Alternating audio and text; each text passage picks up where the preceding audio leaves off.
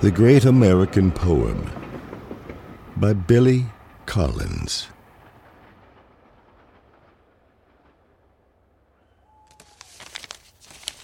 If this were a novel, it would begin with a character, a man, alone on a southbound train, or a young girl on a swing by a farmhouse.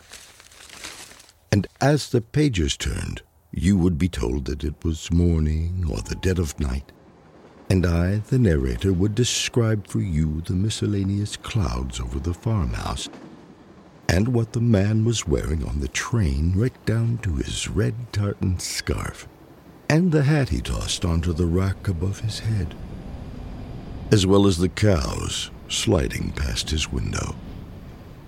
Eventually, one can only read so fast. You would learn either that the train was bearing the man back to the place of his birth, or that he was headed into the vast unknown. And you might just tolerate all of this as you waited patiently for shots to ring out in a ravine where the man was hiding, or for a tall raven haired woman to appear in a doorway. But this is a poem, not a novel and the only characters here are you and I, alone in an imaginary room, which will disappear after a few more lines, leaving us no time to point guns at one another or toss all our clothes into a roaring fireplace. I ask you, who needs the man on the train and who cares what his black valise contains?